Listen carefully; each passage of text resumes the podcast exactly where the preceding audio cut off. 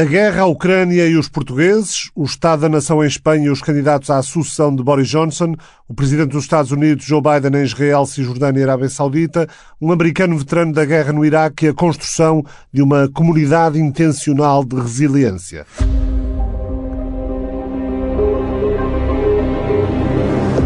Daqui a pouco, com Francisco Nascimento, a sondagem feita para a TSF e que aqui na rádio demos a conhecer ontem, sexta-feira, trata-se de muito do que se fala neste programa, a adesão da Ucrânia à União Europeia, sobre a evolução do conflito, sobre o reforço da NATO e o envolvimento de Portugal, sobre os gastos com a defesa, sobre a decisão de não intervir diretamente, sobre a duração do conflito, sobre a responsabilidade da guerra, os impactos do conflito na vida dos cidadãos e as medidas tomadas pelos governos para atenuar os efeitos da crise. A guerra caminha rapidamente para a centena meio de dias. Há de fazer 5 meses, deste domingo a 8. Vamos conversar com o professor de Relações Internacionais Marcos Farias Ferreira, do Instituto Superior de Ciências Sociais e Políticas, que nos ajuda também a descodificar as decisões e os principais casos políticos em Espanha, depois do debate do Estado da Nação, que nos vai ser aqui contado pela jornalista Joana Rey, correspondente em Madrid. O correspondente em Londres, Emmanuel Lundes, faz-nos o ponto da situação relativamente à corrida à sucessão de Boris Johnson, e na semana em que Joe Biden visita o Médio Oriente, este sábado o presidente dos Estados Unidos está em Jeddah, na Arábia Saudita, encontrou-se com o príncipe herdeiro Mohamed bin Salman, sobre quem dizia cobras e lagartos ainda há 2 anos, quando afirmou que a Arábia Saudita se tornaria um pária internacional após o assassinato de Jamal Khashoggi, o jornalista morto na Turquia por agentes secretos sauditas. Sobre isso, mas não só, vai falar-nos também a investigadora Diana Soler, do Instituto Português de Relações Internacionais, mas nesta semana de Biden no Médio Oriente, dizia, vamos conhecer aqui o norte-americano Dylan Tete, veterano da guerra no Iraque, e a construção de uma comunidade intencional de resiliência em Bastion, Nova Orleans.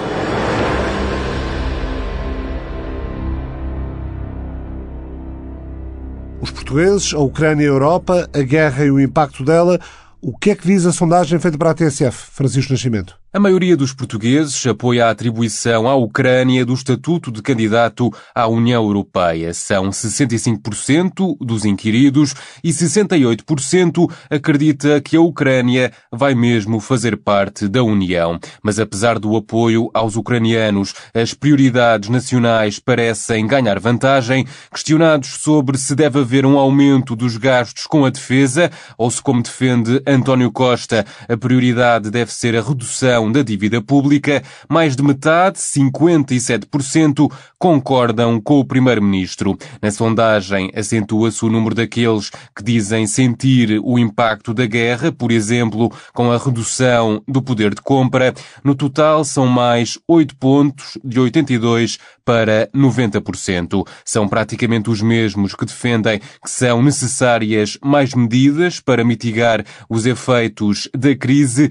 com a avaliação do governo a continuar no vermelho. São mais opiniões negativas, 44%, do que positivas, que são nesta altura 23%. Quanto ao envio de tropas para a Ucrânia, se a situação evoluir para um envolvimento direto da NATO, 51% dos inquiridos concordam com o envio de tropas portuguesas e 77% consideram que a Rússia é o principal responsável pelo conflito. Como manda a lei, agora a ficha técnica, Francisco. A sondagem foi realizada pela Aximage para a TSF, JN e DN com o objetivo de avaliar a opinião dos portugueses sobre temas relacionados com a guerra na Ucrânia. O trabalho de campo decorreu entre os dias 5 e 10 de julho. Foram recolhidas 810 entrevistas entre maiores de 18 anos residentes em Portugal. Foi feita uma amostragem por cotas, com sexo, idade e região, a partir do universo conhecido, reequilibrada por sexo e escolaridade. A amostra de entrevistas corresponde a um grau de confiança de 95%, com uma margem de erro de 3,45%. A responsabilidade do estudo é da Aximage Comunicação e Imagem Limitada, sob a direção técnica de Ana Carla Basílio. Marcos Farias Ferreira, professor de Relações Internacionais no ISCTE, no Instituto Superior de Ciências Sociais e Políticas da Universidade de Lisboa. Obrigado por ter vindo à TSF. Estes dados que ouvimos antes da ficha técnica sugerem algum comentário? Bom, boa tarde, Ricardo.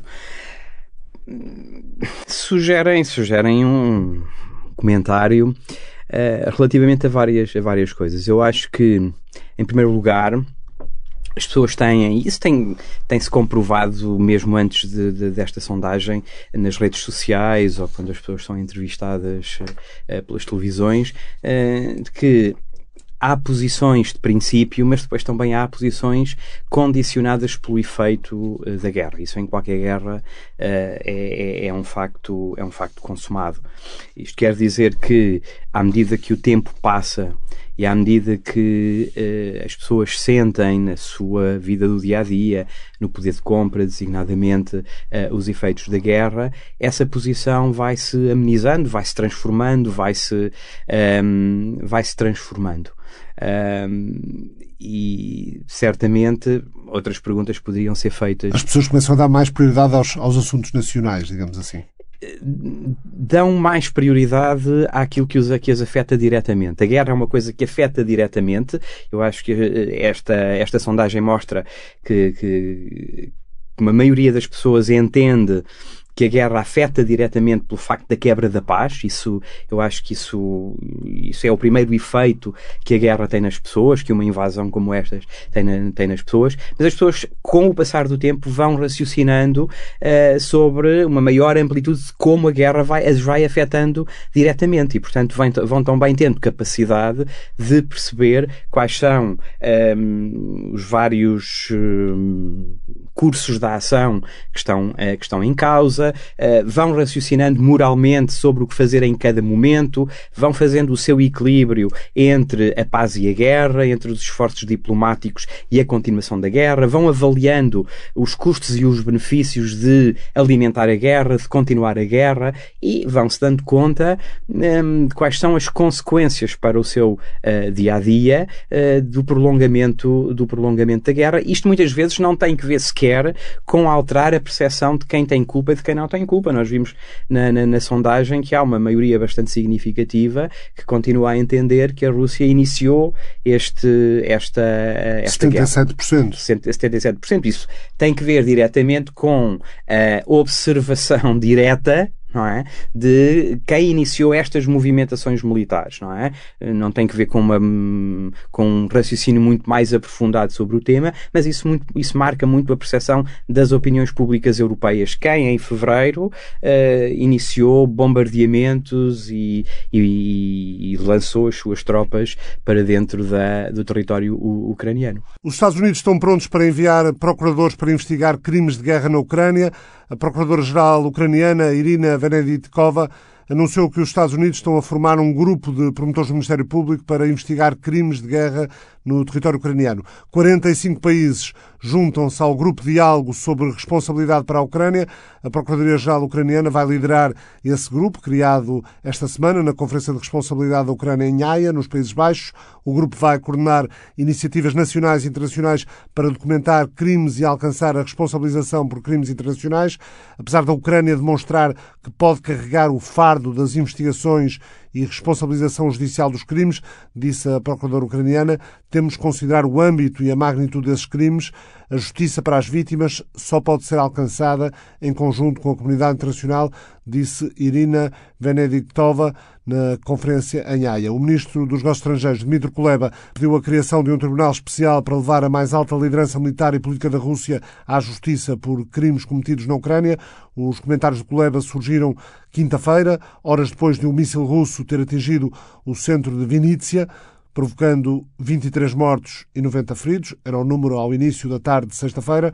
Um ataque a poucas centenas de metros dos escritórios do Programa Alimentar Mundial das Nações Unidas. Zelensky apelou à criação de um mecanismo de compensação para as vítimas da agressão russa. Discursando nessa conferência da responsabilidade da Ucrânia em Haia, o presidente Zelensky disse que é necessário não apenas punir os culpados, mas também dar total assistência às vítimas de crimes e reconstruir tudo o que foi destruído pela agressão. De acordo com Zelensky, a compensação poderia ser feita recorrendo a ativos e fundos russos localizados fora do território da Federação Russa. O julgamento pelo Tribunal Penal Internacional do crime de agressão obriga a que tanto a Ucrânia como a Rússia sejam membros desse tribunal, mas até agora nenhum dos países ratificou o tratado fundador do TPI, do Tribunal Penal Internacional, pelo que esta instância se limita a investigar os potenciais crimes de guerra e crimes contra a humanidade. impunidade cometidos na Ucrânia. O ministro dos Estrangeiros português, João Gomes Cravinho, participou nesta reunião em Haia, nos Países Baixos. Quando há crimes contra a humanidade, esses crimes têm de ser julgados e não pode haver impunidade. Porquê? Porque se começamos a deixar que crimes contra a humanidade, crimes internacionais passem impunes, todo o edifício, toda a estrutura do direito internacional é posto em causa. Portugal tem desde sempre apoiado, desde o regime democrático, apoiado sempre a consolidação do direito internacional. E o nosso papel aqui, concreto, é dizer, em primeiro lugar, que apoiamos e apoiaremos em todas as circunstâncias internacionais em que estas questões sejam discutidas. Em segundo lugar, temos apoios concretos a dar e eu pude anunciar duas equipas, uma é a equipa do Instituto de Medicina Legal, equipa forensica, e uma outra equipa vinda da Polícia Judiciária, ambas disponíveis para irem para a Ucrânia para trabalhar com os procuradores internacionais e Procuradora-Geral da Ucrânia, que também esteve presente nesta reunião. De imediato?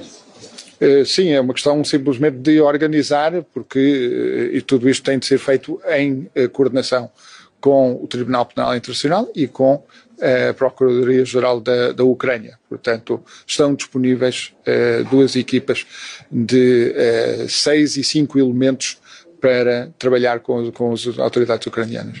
Mas, no caso de crimes de guerra, muitas vezes a dificuldade é reunir provas, documentar. Foi feito hoje um ponto da situação sobre o que já foi, o que é que já se conseguiu no terreno recolher, e testemunhos, provas, documentação? Sim, em abstrato, naturalmente, não se discutiram casos concretos, mas houve uma discussão sobre a melhor forma de recolher provas e preservar provas, o tipo de apoio que se pode dar às vítimas, porque apoiar as vítimas também é uma maneira de conseguir que as provas sejam produzidas, na medida em que muitas vezes as vítimas estão traumatizadas e precisam de um determinado contexto para poder partilhar as suas experiências. Portanto, houve também bastante discussão sobre essas questões muito práticas de como chegarmos a um ponto em que é possível levar a tribunal os crimes. João Gomes Cravinho, ministro dos Estrangeiros. A União Europeia condenou o ataque em Vinícius. O chefe de Relações Exteriores dos 27, José Borrell, alto representante para a política externa, vice-presidente da Comissão Europeia e o comissário para a gestão de crises, Janez Lenarčič, disseram que o comportamento bárbaro da Rússia deve parar imediatamente. O bombardeamento regular e repetido de civis por parte das tropas russas é um crime de guerra, escreveu Borrell. Zelensky pede aos parceiros que reconheçam a Rússia como Estado terrorista. Nenhum outro Estado no mundo, diz o presidente ucraniano, representa uma ameaça terrorista tão grande quanto a Rússia, disse ainda o presidente ucraniano Zelensky no habitual discurso noturno ao início da madrugada de sexta-feira. Nenhum outro país do mundo se permite destruir diariamente cidades pacíficas e vidas comuns com mísseis e artilharia. Como resultado de um novo ataque com mísseis à nossa cidade de Vinícius, 23 pessoas morreram.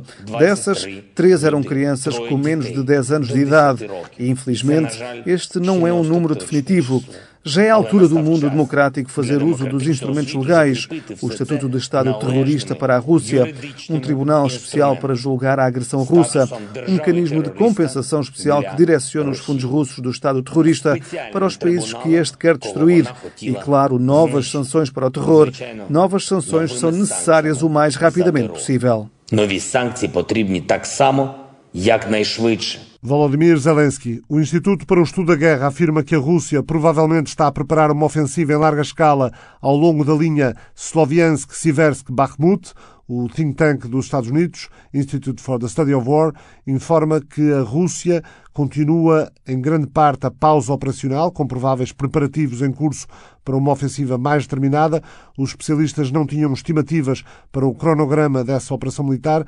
Ataques russos limitados perto de Bakhmut e Sloviansk, em Donetsk, não foram bem sucedidos, mas há um progresso incerto perto de Siversk. Aliás, na manhã de sexta-feira, a Rússia alegou já ter entrado em Siversk, já estar a controlar Siversk e fez saber que Bakhmut é o próximo alvo. salvo. Annalena Baerbock, ministra dos Negócios Estrangeiros da Alemanha, descarta diminuir sanções à Rússia.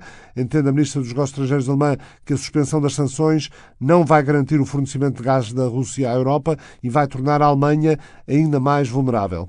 De acordo com um documento preliminar visto pela agência de notícias Reuters, a Comissão Europeia propôs aos 27 um acordo com o Azerbaijão para aumentar as importações de gás natural e apoiar a expansão de um gasoduto para concretizar isso. O esboço do memorando faz parte do esforço da União Europeia para reduzir a dependência do gás russo após a guerra na Ucrânia, informa a Reuters. Foi também alcançado um acordo preliminar em Istambul sobre o levantamento parcial do bloqueio de 3 portos ucranianos. Durante uma reunião entre a Ucrânia, a Rússia, a Turquia e as Nações Unidas em Istambul, o governo russo concordou preliminarmente em permitir que Kiev embarque cereais usando 3 portos ucranianos. Todos os navios têm de ser inspecionados pela Marinha Turca, informa o Wall Street Journal, citando fontes familiarizadas com as negociações. Marcos, pode estar aqui o início de uma solução para um problema que não afeta apenas a Ucrânia, a Turquia, a Rússia, mas sim tem impacto no mundo. Sim, tem certo impacto porque a produção de cereais, de outros produtos alimentares e de outros produtos químicos com impacto na agricultura, tanto na Ucrânia como na Rússia, é muito grande. Mas temos também que entender que, apesar desse impacto ser grande, há outras decisões políticas noutros países produtores importantes de cereais que são fundamentais. Não nos podemos esquecer que a guerra levou a que alguns Estados produtores de produtos agrícolas tivessem adotado políticas protecionistas, não deixar sair produtos fertilizantes ou sementes ou até produtos agrícolas, cereais, no caso da Índia, por exemplo, que é um outro grande produtor. E, portanto, quando nós colocamos toda a questão na exportação dos cereais ucranianos, estamos certamente a ver apenas uma parte do problema. Esta possibilidade de exportação dos cereais ucranianos, nós não sabemos. Se calhar sobrevalorizar a importância que a resolução do problema concreto da Ucrânia pode ter para o problema global. Sim. Estamos a sobrevalorizar esse aspecto. E, portanto, vai continuar a guerra vai continuar e a guerra tem um impacto grande nessas políticas protecionistas, não é? É claro que também as secas dos últimos anos, também o facto de muitos desses países produtores estarem com problemas internos no seu mercado de abastecimento de produtos agrícolas, mas com a continuação da guerra vai perpetuar este problema do abastecimento de produtos agrícolas em várias partes do mundo. E, portanto, nós devemos olhar para a paisagem mais abrangente, para a floresta, não é? Estamos a olhar para a árvore, mas transformou-se nos últimos meses, no último mês, 2 meses, esta questão dos cereais ucranianos transformou-se um pouco na batalha discursiva sobre a guerra, não é? Ou seja, o lado ucraniano tem, com muita argúcia, sido capaz de utilizar discursivamente alguns elementos da guerra a seu favor. A questão dos cereais, a questão dos crimes de guerra, não é? Ou seja, obviamente para moldar a opinião pública, mas também para moldar a opinião dos dirigentes políticos, porque nós já sabíamos isso e na universidade estudamos muito isto, mas esta guerra talvez nos esteja a mostrar de uma forma direta e muito, muito, muito fácil de perceber a importância do discurso, das narrativas para moldar as opiniões e transformar as decisões políticas. Ganha-se a guerra também na capacidade de impor uma determinada narrativa, discurso sobre o que está em causa. E na guerra informativa a Ucrânia continua, pelo menos aos olhos do Ocidente, continua claramente a vencer. Sim. Mas o prolongamento da guerra tem o risco de gerar aquilo que há muito tempo também se conhece como a fadiga da guerra, não é? E uma consequente erosão dessa percepção positiva em relação à linha discursiva da Ucrânia. Sim. Uma certa erosão, não só porque, do ponto de vista informativo, e nós vimos nos últimos dias, há uma maior um afastamento da atenção dos meios relativamente à guerra, e é natural que os meios de comunicação não deem essa atenção tão grande quando não há movimentações no terreno, não é? Quando não há nada substancialmente diferente a acontecer. Não há nada de novo, não há avanços. E um país está a arder, por exemplo. Claro. Ou no Reino Unido um governo está em mudança. Ou há uma eleição do novo dirigente do Partido Conservador. O ambiente informativo é muito dinâmico, não é? Precisa de ir à procura do que é a notícia, e se na Ucrânia não há avanços, não há recuos, não há transformação do ambiente estratégico, nós sabemos que começa a cair na linha de prioridade dos telejornais e das notícias em geral. Mas as pessoas em si mesmas que, a partir do seu sofá, tomam as suas posições bélicas ou pacifistas ou outras, são muitas vezes, acabam por ser vítimas dessa fadiga. Porquê? Porque a continuação da guerra, a perpetuação da guerra, coloca-nos perante problemas morais que muitas vezes nós não somos capazes ou não queremos confrontar. E o alheamento é muitas vezes a resposta que nós somos capazes de dar para esses dilemas morais. E neste caso há um dilema moral muito, muito claro, que é o que fazer com esta guerra estrategicamente, alimentar a guerra com vítimas ucranianas à espera que as sanções deem resultado, ou à espera que a Rússia sinta essa fadiga militar estratégica e que esteja disposta a dialogar, ou pelo contrário insistir numa frente diplomática que ainda possa, eu tenho muitas dúvidas se nesta altura isso ainda possa acontecer, mas que ainda possa levar as partes a conversar e a voltarem a uma forma de entendimento baseada nos acordos, vagamente, nos acordos de Minsk. Nós, individualmente, não somos capazes, muitas vezes, de dar uma resposta clara a isto. Temos dúvidas, não é? Temos dúvidas sobre qual será o melhor caminho, sobre se a prioridade será salvar vidas ou insistir na integridade territorial da Ucrânia. Este pesar, o pesar de duas alternativas imperfeitas, não é algo que nós estejamos, ou que o público em geral esteja capacitado para fazer. E o alheamento, como eu disse, é muitas vezes o alheamento do zapping, não é? É muitas vezes a resposta pragmática do espectador. Que momento é esta guerra? Quando continuam os bombardeamentos em tantos locais do território ucraniano, podemos confiar no anúncio feito por Moscovo de pausa operacional?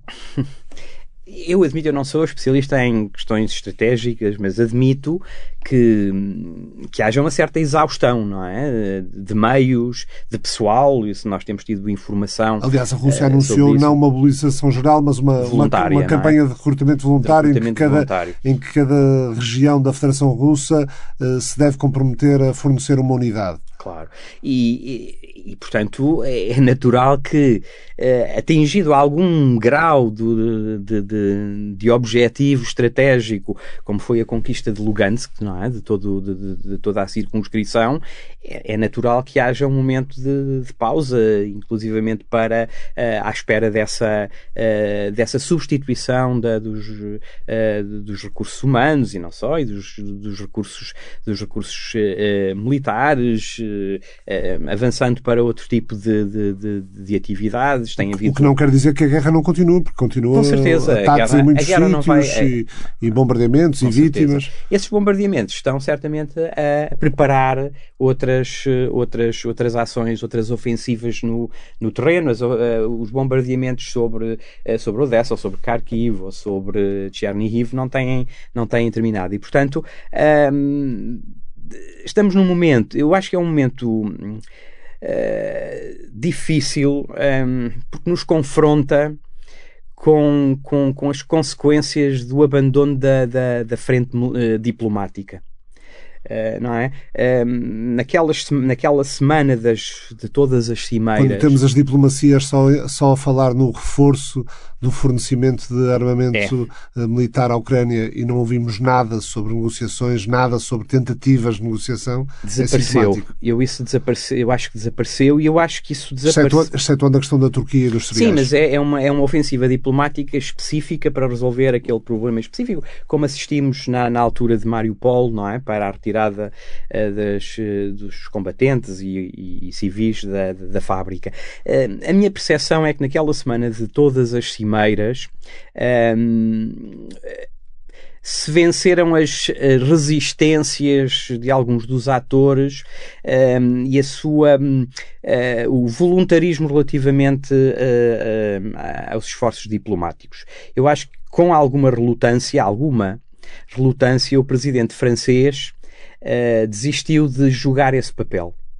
E isso viu-se naquela conferência de imprensa com o chanceler alemão e com o presidente... Principalmente depois da divulgação do conteúdo do telefonema entre ele e Vladimir Putin, em que de alguma forma Macron dá a entender que foi enganado por Putin. Eu não julgo que tenha sido tanto por causa disso. Eu acho que ele nessa conferência de imprensa divulgou que os esforços diplomáticos tinham sido feitos a pedido do próprio presidente ucraniano. Não é? E que a França nunca iria insistir numa solução diplomática que representasse a capitulação face à Rússia ou contra os interesses ucranianos, contra a vontade da Ucrânia. E esse reconhecimento, na véspera das cimeiras, julgo que foi no fundo, um alinhamento da França com a posição da NATO, com a posição convergente dos atores dentro da União Europeia de apoio incondicional à Ucrânia. A União Europeia, a NATO... É claro que é muito difícil dizer quem é que toma a iniciativa, não é? Eu não tenho dúvida em saber se a posição mais beligerante de defesa intransigente pela via militar dos interesses ucranianos se vem diretamente do presidente ucraniano ou se vem da NATO, não é? É difícil a partir de fora. Quem nasceu primeiro, a galinha ou o ovo, não é? É um bocadinho isso, não é? Se essa posição intransigente do presidente ucraniano é, digamos, independente de pressões externas, de pressões da NATO, de setores mais beligerantes dos Estados Unidos, não é? Do próprio complexo militar e industrial, há de ser um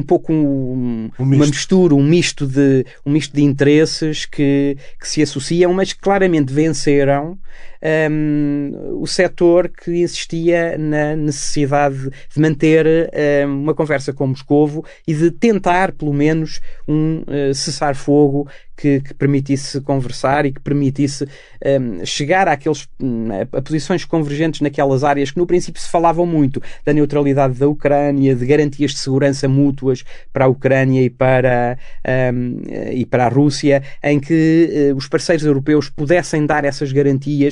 Nunca mais se falou disso, não é?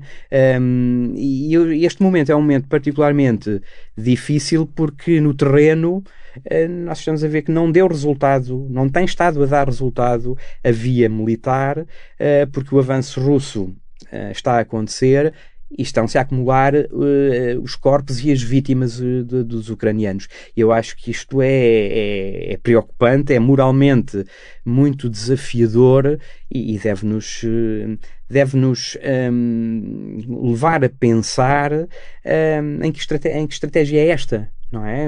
Que estratégia é esta? É para chegar aonde, como e quando? Porque aqui o fator tempo é muito importante. Eu acho que todos aqueles que insistem em que se está a fazer uma guerra em cima de cadáveres ucranianos, acho que devem ser ouvidos, e sobretudo porque a guerra se está a transformar numa guerra por procuração, não é? Eu acho que há muito tempo que a guerra não é sobre proteger a Ucrânia, deixou de ser sobre proteger a Ucrânia, mas passou a ser uma guerra para fortalecer as instituições transatlânticas, a NATO sobretudo, não é? Para dar uma razão de ser à NATO. Esta convergência de posições dentro da NATO e da União Europeia é natural, porque as instituições funcionam assim, não é? Mas também para evitar que a Rússia vença e que consolide uma determinada forma de atuação no espaço internacional. Sim, é para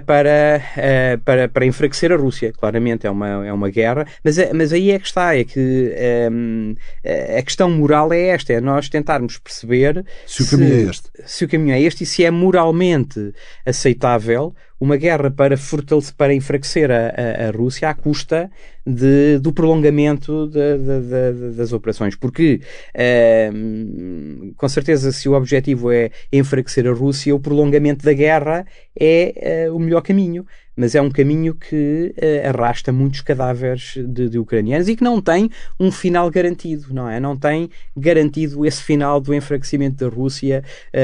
Isto é claramente uma guerra de transição de poder, não é? É uma guerra de transição de poder. Nós não sabemos para onde é que vai transitar o poder, porque estamos a ver, ao mesmo tempo que vemos alguma convergência, bastante convergência, nas instituições transatlânticas, também estamos a ver alguma convergência, por exemplo, entre os BRIC. Nós não podemos esquecer que daqui a uns meses temos eleições no Brasil e que a mudança de poder no Brasil que se afigura, eu acho que vai transformar a forma vai transformar essa convergência dos BRIC. O Brasil vai-se posicionar. Aliás, quer ganhe um Brasil, quer ganhe outro. Nenhum nem outro é muito nenhum nem outro é claramente favorável à continuação das sanções à Rússia e ao caminho que tem sido seguido. Pois não, mas eu julgo que a vitória de Lula será sempre uma vitória por uma estratégia que ele tinha seguido anteriormente, não é? De um mundo multipolar. Não é? E fora da Europa, nós estamos aqui a falar muito a partir da perspectiva europeia ocidental, mas fora da Europa e fora do mundo ocidental, olha-se para esta guerra com muita suspeição e sobretudo para o prolongamento da guerra, não é? A suspeição de que isto é uma guerra para defender os interesses ocidentais. Não é? É uma guerra para defender a hegemonia dos Estados Unidos, para defender a capacidade militar dos Estados Unidos, e que tem essa consequência. E, portanto, há uma visão muito fria e muito cínica relativamente ao que são as guerras ocidentais, ou que são o que é o envolvimento ocidental. Não podemos dizer que seja uma guerra ocidental, mas o que é o envolvimento ocidental nestes conflitos, nestes e noutros conflitos. E, portanto, fora da Europa olha-se de uma forma muito pragmática, porque e a própria China olha para esta guerra de uma forma muito, muito pragmática, porque também estará à espera do enfraquecimento de todas as partes, não é? Que será algo positivo para a China. Mas, portanto, nós podemos estar a olhar para isto de uma forma e o mundo, em geral, olha para este problema de outra maneira. E quando isto terminar, nós podemos estar a acordar noutro mundo em que a Europa, o mundo ocidental, não tem o poder que tinha antes, não é? E inclusivamente no campo económico, as últimas notícias não são muito animadoras para a Europa. A conjugação da paridade do dólar com o euro e a subida das taxas de juro, não é? É economicamente muito perigoso para a Europa. Eu tenho algum receio que se esteja a embarcar num curso de ação que privilegia a convergência das instituições na NATO, na União Europeia, mas que se esteja a fazer isso de uma forma cega contra os próprios interesses europeus. E, em primeiro lugar, económicos, obviamente, mas também estratégicos, porque quando a guerra acabar, a Rússia continua ali. Não é? E certamente a guerra não irá acabar com nenhum tipo de pacificação e convergência de interesses.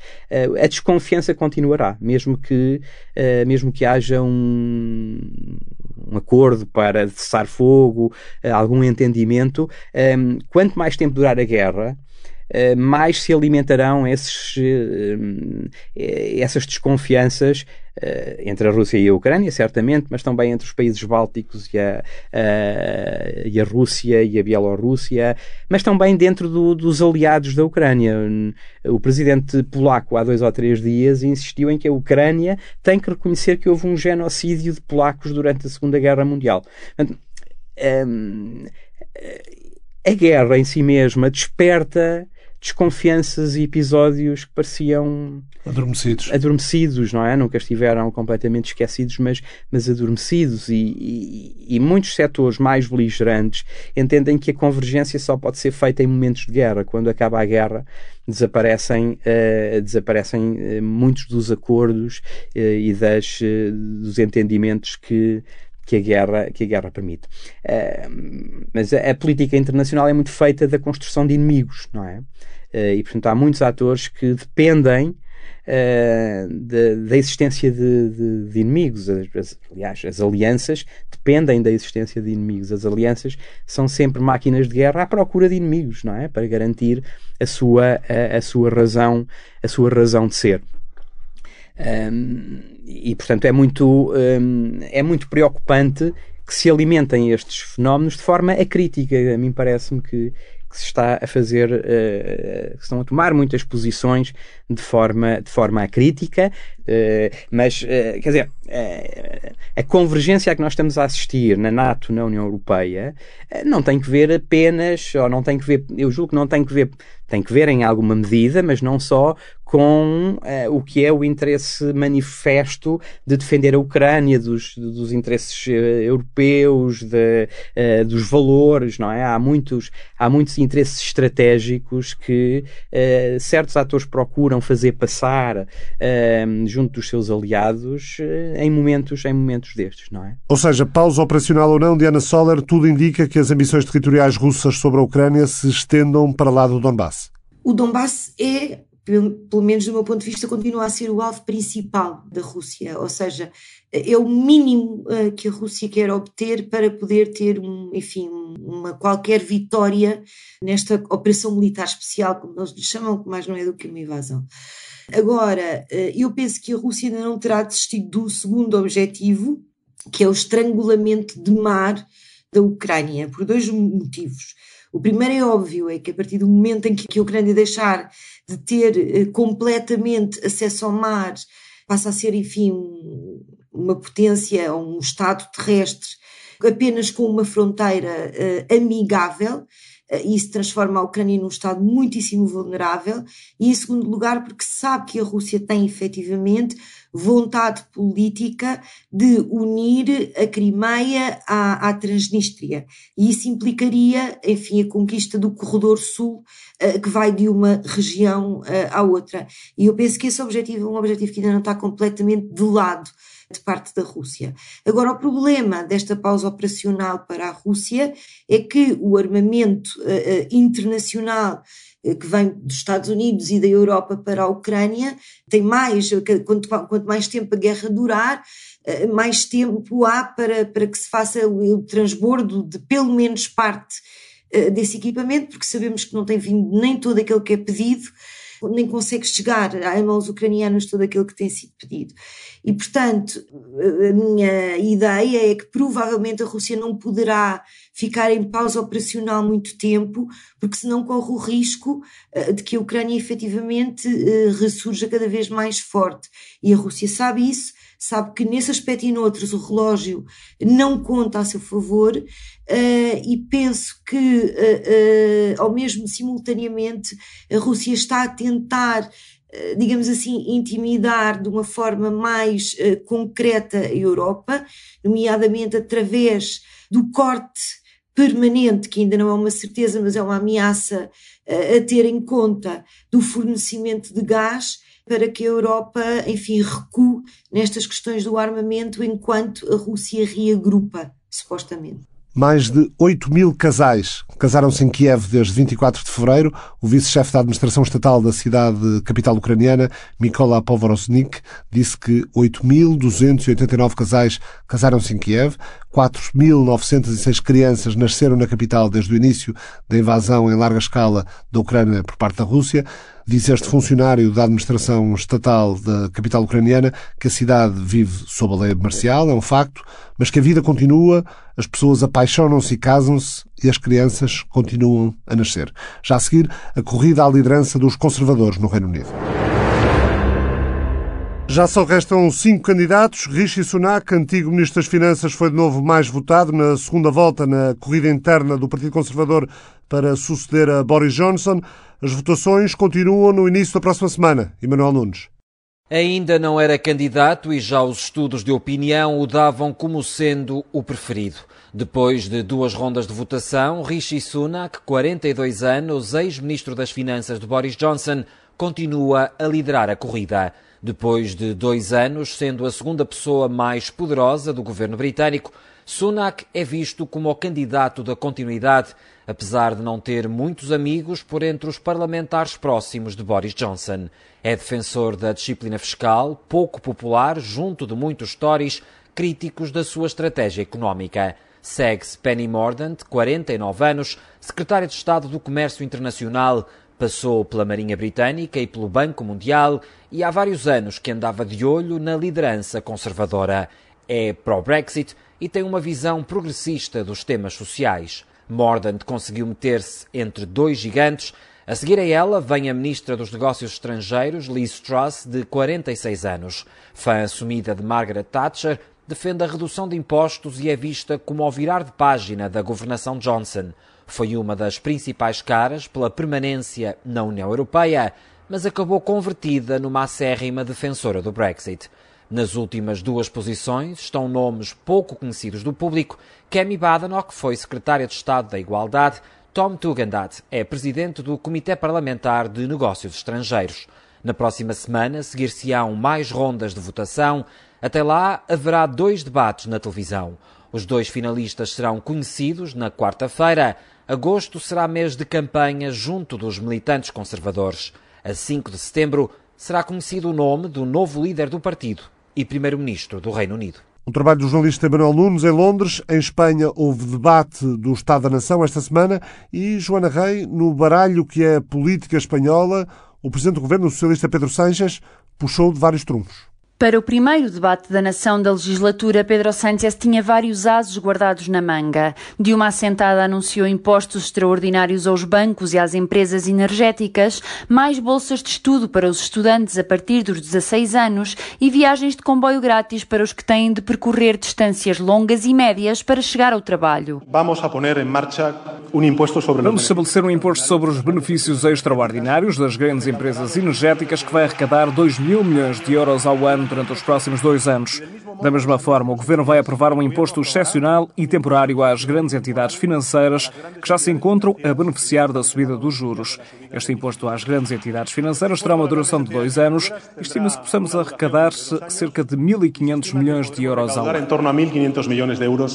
O primeiro-ministro virou o discurso à esquerda e com isso conseguiu limar as diferenças com o sócio de governo. O Podemos, nas palavras do seu porta-voz Pablo Echenique, reconheceu e aplaudiu o esforço.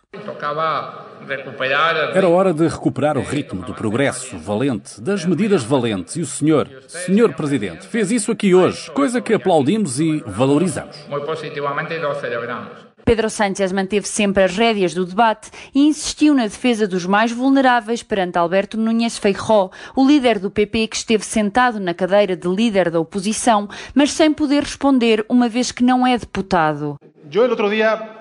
No outro dia fiquei pasmado com a declaração de um dirigente do Partido Popular. Disse textualmente que um casal com 2 filhos, com salário anual de 140 mil euros, precisa de ajuda porque a situação económica é difícil e é complicado para estas famílias chegar ao final do mês. É por empatia, é a expressão de um coração nobre. O problema é que em Espanha só 5% das famílias têm salários anuais acima dos 100 mil euros e os outros 95% não chegam lá.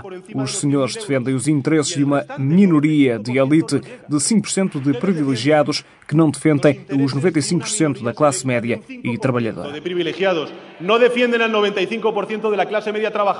O primeiro-ministro, que se apresentou no Congresso debaixo de muitas críticas da oposição e com muitas divergências com o Podemos, saiu reforçado do debate.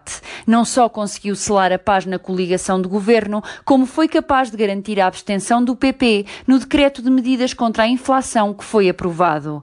Já fora do debate, mas de grande relevância, foi ainda a aprovação da Lei de Memória Democrática, que legaliza o regime franquista e os seus tribunais, anula todas as penas do regime e estabelece que a busca das 114 mil pessoas desaparecidas durante a Guerra Civil e a ditadura é da responsabilidade do Estado. Um trabalho de Joana Rey, TSF em Madrid. O PP, maior partido da oposição, apelou à censura do Congresso ao governo socialista pelo considera ser o acosso do governo às instituições, enquanto os cidadãos propõem uma auditoria dos gastos públicos. O Vox quer fortalecer a unidade de Espanha e revogar a lei sobre violência de género. Nada de novo aqui. O PSOE manifestou esta quinta-feira a indignação com o novo líder do Partido Popular, Alberto Núñez Feijóo, por ele se ter reunido nos gabinetes no Congresso com uma série de associações de vítimas do terrorismo da ETA, enquanto o plenário debatia a nova lei da memória democrática para compensar e reconhecer as vítimas do franquismo. O socialista que já liderou o governo autónomo basco, Patxi López, acusou o PP de ser irresponsável por manipular as vítimas. O debate sobre a nova lei de memória democrática aconteceu no terceiro e último dia do debate sobre o Estado da Nação, um debate em que houve também alguma divisão na coligação do governo sobre os gastos com a defesa, com o Podemos particularmente a manifestar-se contra o aumento dos gastos militares. O governo espanhol de esquerda anunciou um imposto excepcional sobre os lucros dos grandes grupos energéticos e financeiros para compensar os gastos públicos destinados ao combate à crescente inflação. O que é que sai de mais relevante deste debate anual em Espanha, Marcos Farias Ferreira? Este é um debate que não se realizava há 7 anos, por causa das dificuldades políticas internas, da pandemia, uma série de fatores que fizeram com que durante 7 anos... Ou seja, é um anual, mas que já não havia há bastante tempo.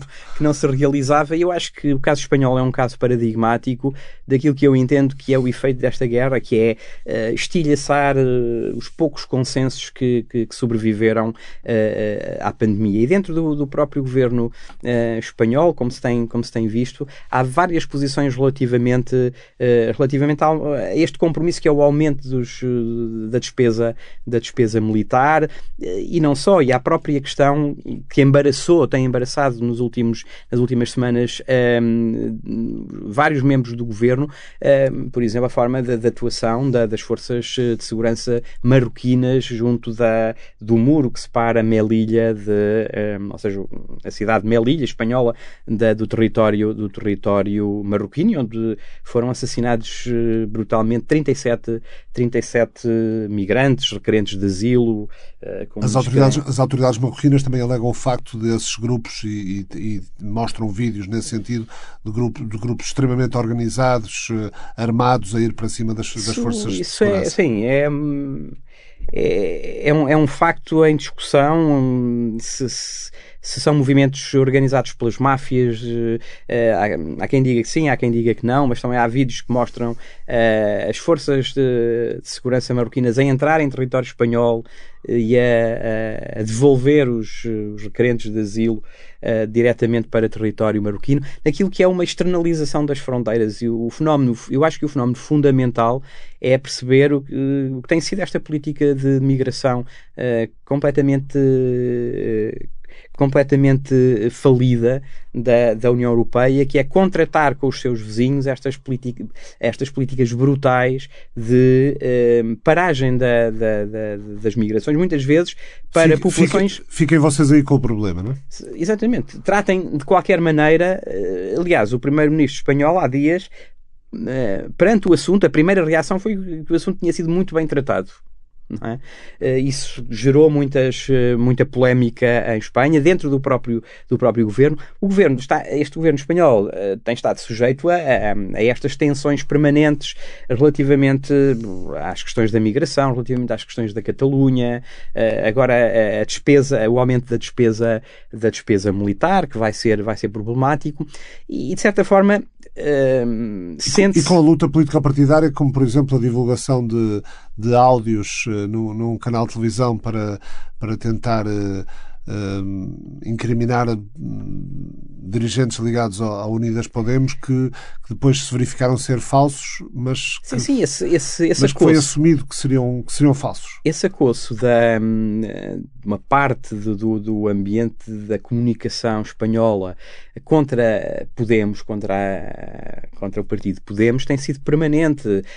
O levantamento de provas falsas que se têm provado falsas relativamente ao financiamento, não é? Sobretudo é uma questão de financiamento. Primeiro é a Venezuela, depois são os paraísos fiscais. Isso tem sido levantado por órgãos de comunicação social com recurso a 7 atores do deep state espanhol, dos serviços de informações, enfim, e este último episódio, não é, em que se reconhece que, em que jornalistas reconhecem que as provas são fajutas, mas mesmo assim vão ser postas no ar, gera muita tensão.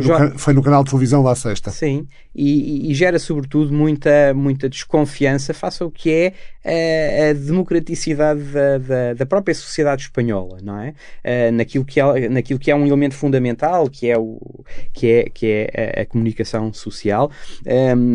Este primeiro-ministro tem insistido muitas vezes em que a Espanha é uma democracia ideal, perfeita, não é? Tem havido muita discussão sobre isso.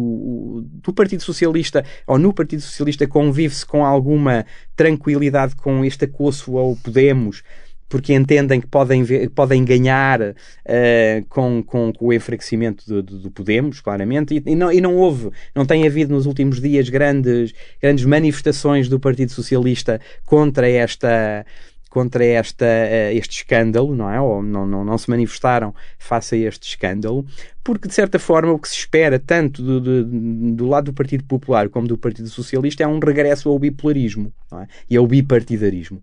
Durante alguns anos houve o estilhaçar do cenário partidário, ou seja, a multiplicação de partidos e da representação parlamentar.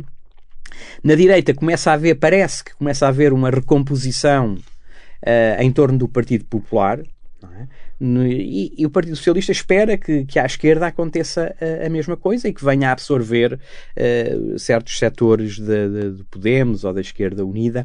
E as últimas eleições regionais não têm sido muito favoráveis a quem procura fortalecer o multipartidarismo e o multipolarismo, não é? Especialmente à direita, no caso da Andaluzia e Castilha e León, que o Partido Popular ganhou, mas não no lado, não à esquerda, não é? Porque o Partido Socialista também não ganhou muito com isso. Não ganhou muito com isso. Contribuir para o enfraquecimento dos partidos à esquerda. Sim, mas aquele universo do Podemos, que é muito mais complexo do que isso, também se fragmentou. Não conseguiram, por exemplo, na Andaluzia, não conseguiram ter uma lista única. Houve problemas administrativos para a criação da lista, digamos, mais convergente, e perderam muitos deputados na Assembleia Regional da Andaluzia, que aliás foi constituída hoje.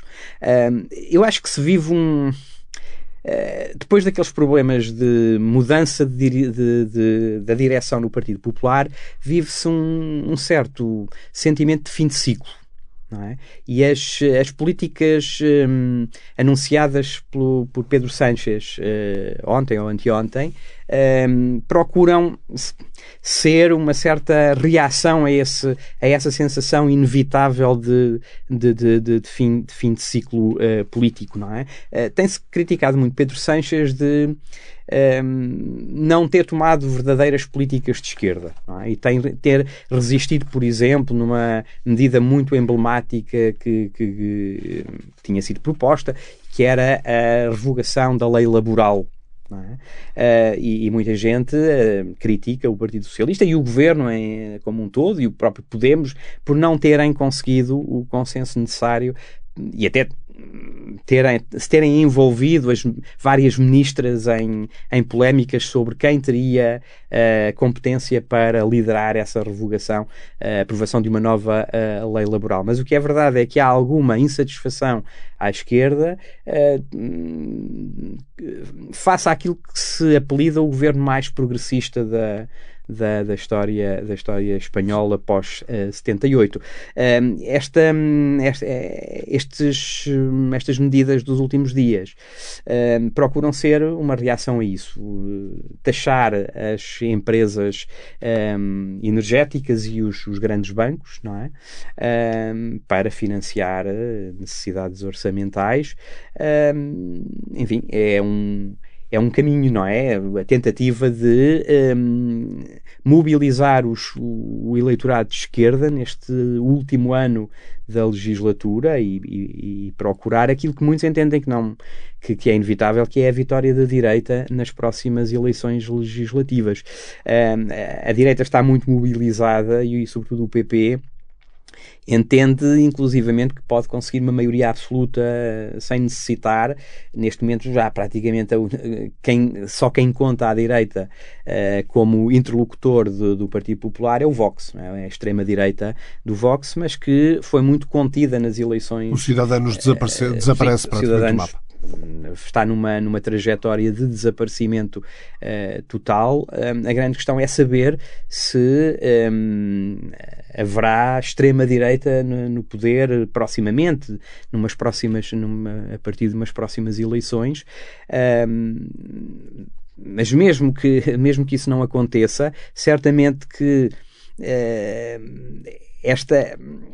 esta tendência de extrema-direita existe em Espanha. Nós ficámos a saber que existem estas posições que antes estavam no Partido Popular, não é? Eram pessoas que vieram diretamente do Partido Popular, que galvanizaram o eleitorado a partir dessas propostas, mas isso existe, ou seja, digamos que há uma... sociologicamente, essas propostas de extrema-direita têm audiência em Espanha. Isso é preocupante e condiciona, certamente. Nós sabemos que a dirigente do PP em Madrid está muito próxima dessas posições. Está hoje Isabel em Lisboa, está hoje, inclusivamente, em Lisboa. Portanto, há muitas sensibilidades do Partido Popular que são muito próximas daquilo que é o Vox, não é? E, portanto, um futuro governo de direita em Espanha certamente procurará contentar esse tipo e procurará apelar ao voto desse eleitorado, não é? Marcos Farias Ferreira, muito obrigado por ter vindo à TSF. Já a seguir, a visita de Joe Biden ao Médio Oriente. A visita de Joe Biden de 4 dias ao Médio Oriente tem a Ucrânia como pano de fundo. Aliás, o Conselho Nacional de Segurança dos Estados Unidos, Jake Sullivan, anunciou que o Irão pode fornecer centenas de drones à Rússia, o que provavelmente, diz Sullivan, vai melhorar o reconhecimento aéreo russo e a precisão do fogo indireto sobre a Ucrânia. Mas é sobretudo, esta visita, Diana, é sobretudo uma visita importante pelo relacionamento ou para superar o relacionamento algo frio que tem havido nos últimos anos entre Washington e Riad, entre os Estados Unidos e a Arábia Saudita, bem como pela aproximação que desde Trump e os acordos de Abrão tem havido entre Israel e as monarquias sunitas árabes. É verdade, só que antigamente estes países faziam a sua contenção relativamente ao Irão com o apoio dos Estados Unidos e deixaram de o fazer com o apoio norte-americano. E isso é uma diferença significativa. Não sei se terá sucesso, porque enquanto, no fundo, os Estados Unidos estiveram a pensar noutras coisas, porque as grandes potências, quer queiram, quer não, não podem chegar a todo o lado, aquela região foi-se transformando e foi começando a ter os seus próprios líderes, nomeadamente a Arábia Saudita, enfim, em competição com o Irão. De qualquer maneira, esta tentativa é importante, especialmente porque a Rússia passou a ter uma grande preponderância naquela região, especialmente por abandono dos Estados Unidos, precisamente. E este regresso dos Estados Unidos à região do Médio Oriente é importante para contrabalançar isso, é importante para que não haja uma fricção demasiado grande entre a Arábia Saudita e o Irão, portanto, que haja uma contenção mútua, sem que haja... enfim, tentações da Arábia Saudita em nuclearizar-se, sem que haja focos de tensão conflituais no terreno, etc. Portanto, vamos ver como é que os Estados Unidos vão fazer isso. Acho que vão um bocadinho tarde, apesar de ser compreensível com tudo o que está a acontecer no mundo, que o Médio Oriente tenha ficado, enfim... um bocadinho para trás, digamos assim. Agradeço a Diana Soler, do Instituto Português de Relações Internacionais. Já a seguir, no Estado do Sítio, um americano veterano da guerra no Iraque e a construção de uma comunidade intencional de resiliência. Dylan Tete, norte-americano, antigo capitão, é veterano da guerra do Iraque e Afeganistão, esteve há pouco em Portugal como bolseiro da Organização de Cooperação Transatlântica German Marshall Fund, Passámos 3 dias a percorrer a capital portuguesa, ficámos amigos. O Dylan é fundador e dirige aquilo que designa por comunidade intencional para quem, regressado da guerra, mais precisa de ajuda. Dylan Tete, o que é a Bastion Community of Resilience? Comunidade de Resiliência de Bastion. É ótimo estar aqui. Obrigado por fazer uma pergunta tão importante. Bastion é a primeira comunidade intencional da América, uma comunidade projetada e construída desde o início para apoiar veteranos que regressam do Iraque e do Afeganistão com lesões cerebrais traumáticas. E podem contar com que tipo de apoio? Quando falamos de suporte, de apoio na Bastion, referimos ao que é chamado de apoio baseado na comunidade, ou seja, apoio instrumental nas atividades da vida diária, bem como apoio social entre pares, apoio emocional. Então, quando falamos de um combatente com uma lesão cerebral, estamos a falar de alguém que precisa de ajuda, por exemplo, para preparar uma refeição ou apenas para passear pela cidade, no transporte, o tipo de coisa que tu e eu damos como certo. Para indivíduos com lesão cerebral é complicado. Portanto, envolvemos os vizinhos que moram ao lado para oferecer esse tipo de assistência, bem como o apoio emocional entre pares, estando lá diariamente, quando estão com problemas, como todos nós, e precisam de alguém com quem falar sobre isso. Ter alguém ao lado que faz parte da equipa de atendimento. Agora, além disso, temos uma equipa de profissionais, como terapeutas ocupacionais, conselheiros de reabilitação vocacional e assistentes sociais que estão lá no dia-a-dia também. Vocational rehabilitation counselors and social workers who are there on a day-to-day basis as well. Então isso vai muito além dos problemas, por exemplo, como o síndrome de stress pós-traumático. Bem, alguém com uma lesão cerebral que serviu em combate provavelmente também tem stress pós-traumático. E no caso de algumas pessoas, o problema mais significativo da minha geração são aquelas que não têm diagnóstico de lesão cerebral traumática. Podes estar a tratar o stress pós-traumático de uma certa maneira, mas se não estás a tratar a lesão cerebral também, não é muito útil.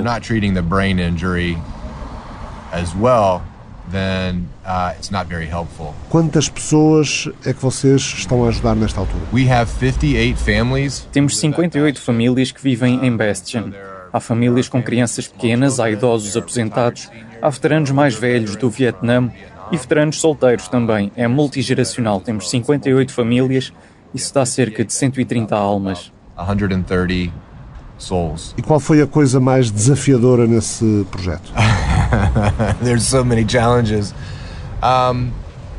São tantos os desafios. Acho que para nós, para mim, vou dizer, o meu desafio pessoal, para mim foi apenas a capacidade de me mudar e sarar as minhas feridas emocionais junto dos meus companheiros. Gosto de dizer que eles são os meus maiores professores, aprendi muito com eles. Acho que estamos todos a aprender juntos. Bastion está na interseção do que é ser um veterano, bem como o que significa ser negro na América. 70% dos nossos lares são afro-americanos. E dado o que passamos na pandemia e no movimento Black Lives Matter, percorri essa jornada com eles e tem sido um abrir de olhos para mim. Recebem algum tipo de apoio estatal ou público para o projeto? Não no dia-a-dia. Operacionalmente, temos de captar recursos e dependemos de doações e subvenções. No entanto, para construir Bastion, este é um conjunto habitacional de $14 milhões e recebemos financiamento da cidade, do Estado e do Governo Federal, bem como de parceiros do setor privado e da grande filantropia. Decidiste montar o projeto quando voltaste do Iraque. That's right. I am an Iraq veteran. I came home in 2004. Correto. Voltei para casa em 2004 e voei para Nova Orleans 3 meses antes do furacão Katrina. Envolvi-me imediatamente no esforço de reconstrução. Com o tempo, tive amigos que estavam a voltar para a casa das guerras com essa lesão cerebral traumática, ou TCE, traumatismo cranioencefálico. Fiquei com muita curiosidade sobre isso. Fui ao Walter Reed, fui ao Centro de Intrépidos, fui ao Centro de Politrauma da Administração dos Veteranos. O que ficou claro para mim, depois de visitar todos esses lugares e conversar com médicos, conversando com soldados e com os seus familiares, ficou claro que podemos oferecer o melhor em saúde de última geração, mas quando se trata de reintegrar esses guerreiros, as comunidades para onde eles estão a voltar não estão equipadas, não estão estruturadas para fornecer o nível de suporte necessário. Então tropecei na ideia de fazer um plano para construir um bairro inteiro para que pudesse sustentá-los para toda a vida. Foi isso que conseguimos. Estiveste no Iraque em 2003, 2004. Eu fazia parte da Brigada de Reação Rápida. Estávamos a operar principalmente em torno de Mossul. Naquela época eu não estava bem, por um lado. Como é que foi?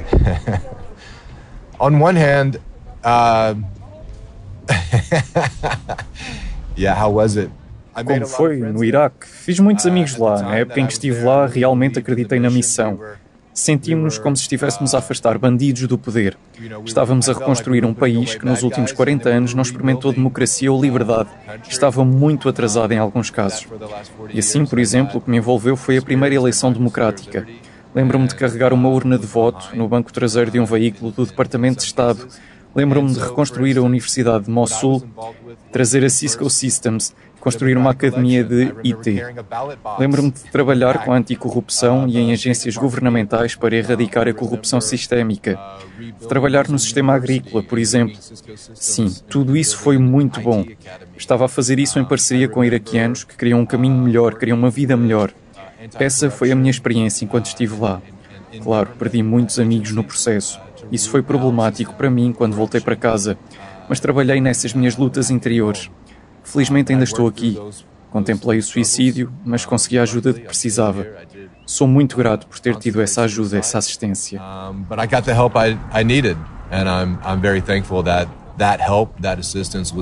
E o que queres dizer com contemplar o suicídio? Sim, quis acabar com a minha própria vida, sim. Estavas a falar sobre o processo. O que é que correu mal nesse processo? Processo no Iraque. Bem, vou deixar aos historiadores resolverem isso. Mas do meu ponto de vista, e tenho em mente que eu era um oficial de baixa patente, eu era um capitão numa divisão de infantaria. Nós éramos o aparato do exército dos Estados Unidos. Eu senti que era tudo tão grande. Era muito grande, grande demais para ver e para saber o que estava a acontecer, sabes? No tipo de interação do dia-a-dia na população, para poder parar ou impedir uma insurgência. Não pudemos proteger as pessoas com quem estávamos a lutar lado a lado, com quem estávamos a reconstruir o país. Nós simplesmente não pudemos protegê-los. E carrego esse peso e essa culpa comigo há muito tempo.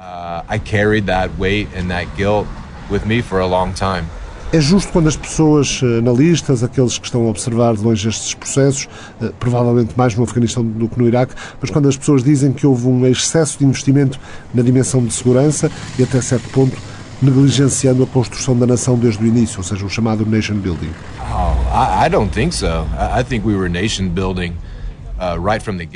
Não penso nisso. Acho que estávamos a construir uma nação desde o início. Então, em 2004, isto é, 1 ano e meio, desde o momento em que lá chegámos, estávamos a injetar milhares de milhões de dinheiro dos contribuintes na reconstrução de um país inteiro. Estávamos a fazer isso desde o início.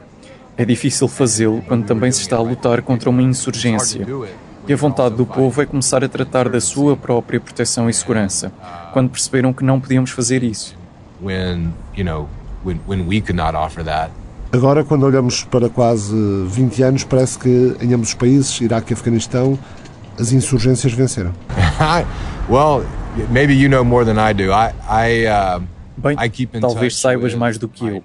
Eu mantenho o contacto com os meus tradutores, os meus intérpretes iraquianos que eram yazidis, o que é outra história em si. Quer dizer, essa é uma comunidade que foi quase completamente exterminada pelo ISIS. O luto pelas suas famílias foi algo que eu também carreguei. Agora, felizmente, os meus intérpretes, eles eram 2 irmãos, chegaram aos Estados Unidos e começaram as suas próprias famílias em San Diego e vivem, acho, o que poderia chamar de um sonho americano.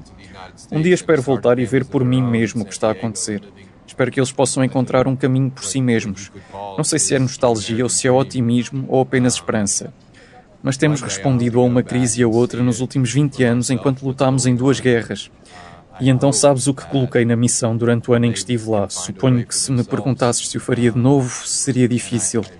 Acho que não conseguimos. Eu gostaria que houvesse um resultado melhor. Gostava que os meus amigos ainda estivessem vivos. Mas sabes, para os soldados lutamos uns pelos outros. Não lutamos pelas políticas ou pelo que os nossos líderes nos mandam fazer. Lutamos uns pelos outros. E estou muito orgulhoso de ter feito parceria com os iraquianos que perderam a vida. Senti que na época estávamos a fazer algo que era realmente incrível. Eles acreditaram nisso e se inspirou-me a trabalhar ainda mais. Só é lamentável que não possamos proteger as suas vidas ou a vida das suas famílias. It's unfortunate that we couldn't protect their lives or their families' lives. Agora temos uma guerra na Europa. Se fosses aconselhar alguém na Ucrânia, no governo ucraniano, o que é que eles deveriam fazer para proteger melhor os seus soldados quando eles voltarem para casa? Yeah, I know something a little bit. I know a little bit of about this because I've been to Ukraine 4 times. I've actually been. Sim, isso é algo do que sei um pouco. E sei um pouco sobre isso porque estive na Ucrânia 4 vezes. Na verdade, estive nas posições da linha de frente do Donbass em 2018 e 2019. Conheci o novo ministro de Assuntos de Veteranos na Ucrânia. É um novo ministério que foi estabelecido em resposta à agressão russa no Donbass. E sabes, tanto quanto podemos fazer nos Estados Unidos, estou pronto para ajudar. Fiz alguns workshops de intervenção em traumas com veteranos e familiares, bem como com investigadores e profissionais de saúde. E há uma maneira de nos curarmos do trauma. Provámos isso nos Estados Unidos. Eu ainda estou em rede com amigos na Ucrânia em nome do Centro de Medicina Mente-Corpo, que está assediado em Washington, D.C. O fundador, Jim Gordon, está hoje em Lviv, hoje a fazer networking com assistentes psicossociais, bem como com a população em geral e refugiados na Polónia. Muito em breve, acho que poderemos implementar uma intervenção de trauma populacional em parceria com o povo da Ucrânia para ajudá-los a curar-se das feridas invisíveis da guerra.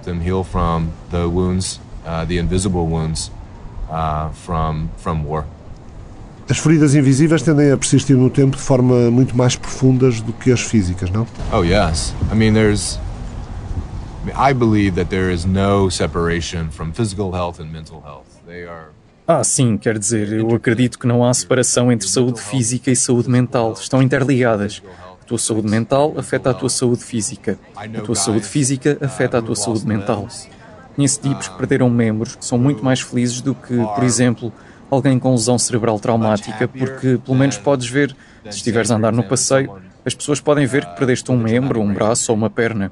Enquanto as pessoas com essas feridas invisíveis, é muito mais difícil para se associarem, pertencerem, ligarem-se aos outros. Então, acho que sim, é um bom ponto. É por isso que existem lugares como Bastion. É por isso que eu a construí, para que possamos construir um sentido de ligação, um sentido de pertença, um sentido de confiança, um sentido de esperança para pessoas com esse tipo de lesões invisíveis.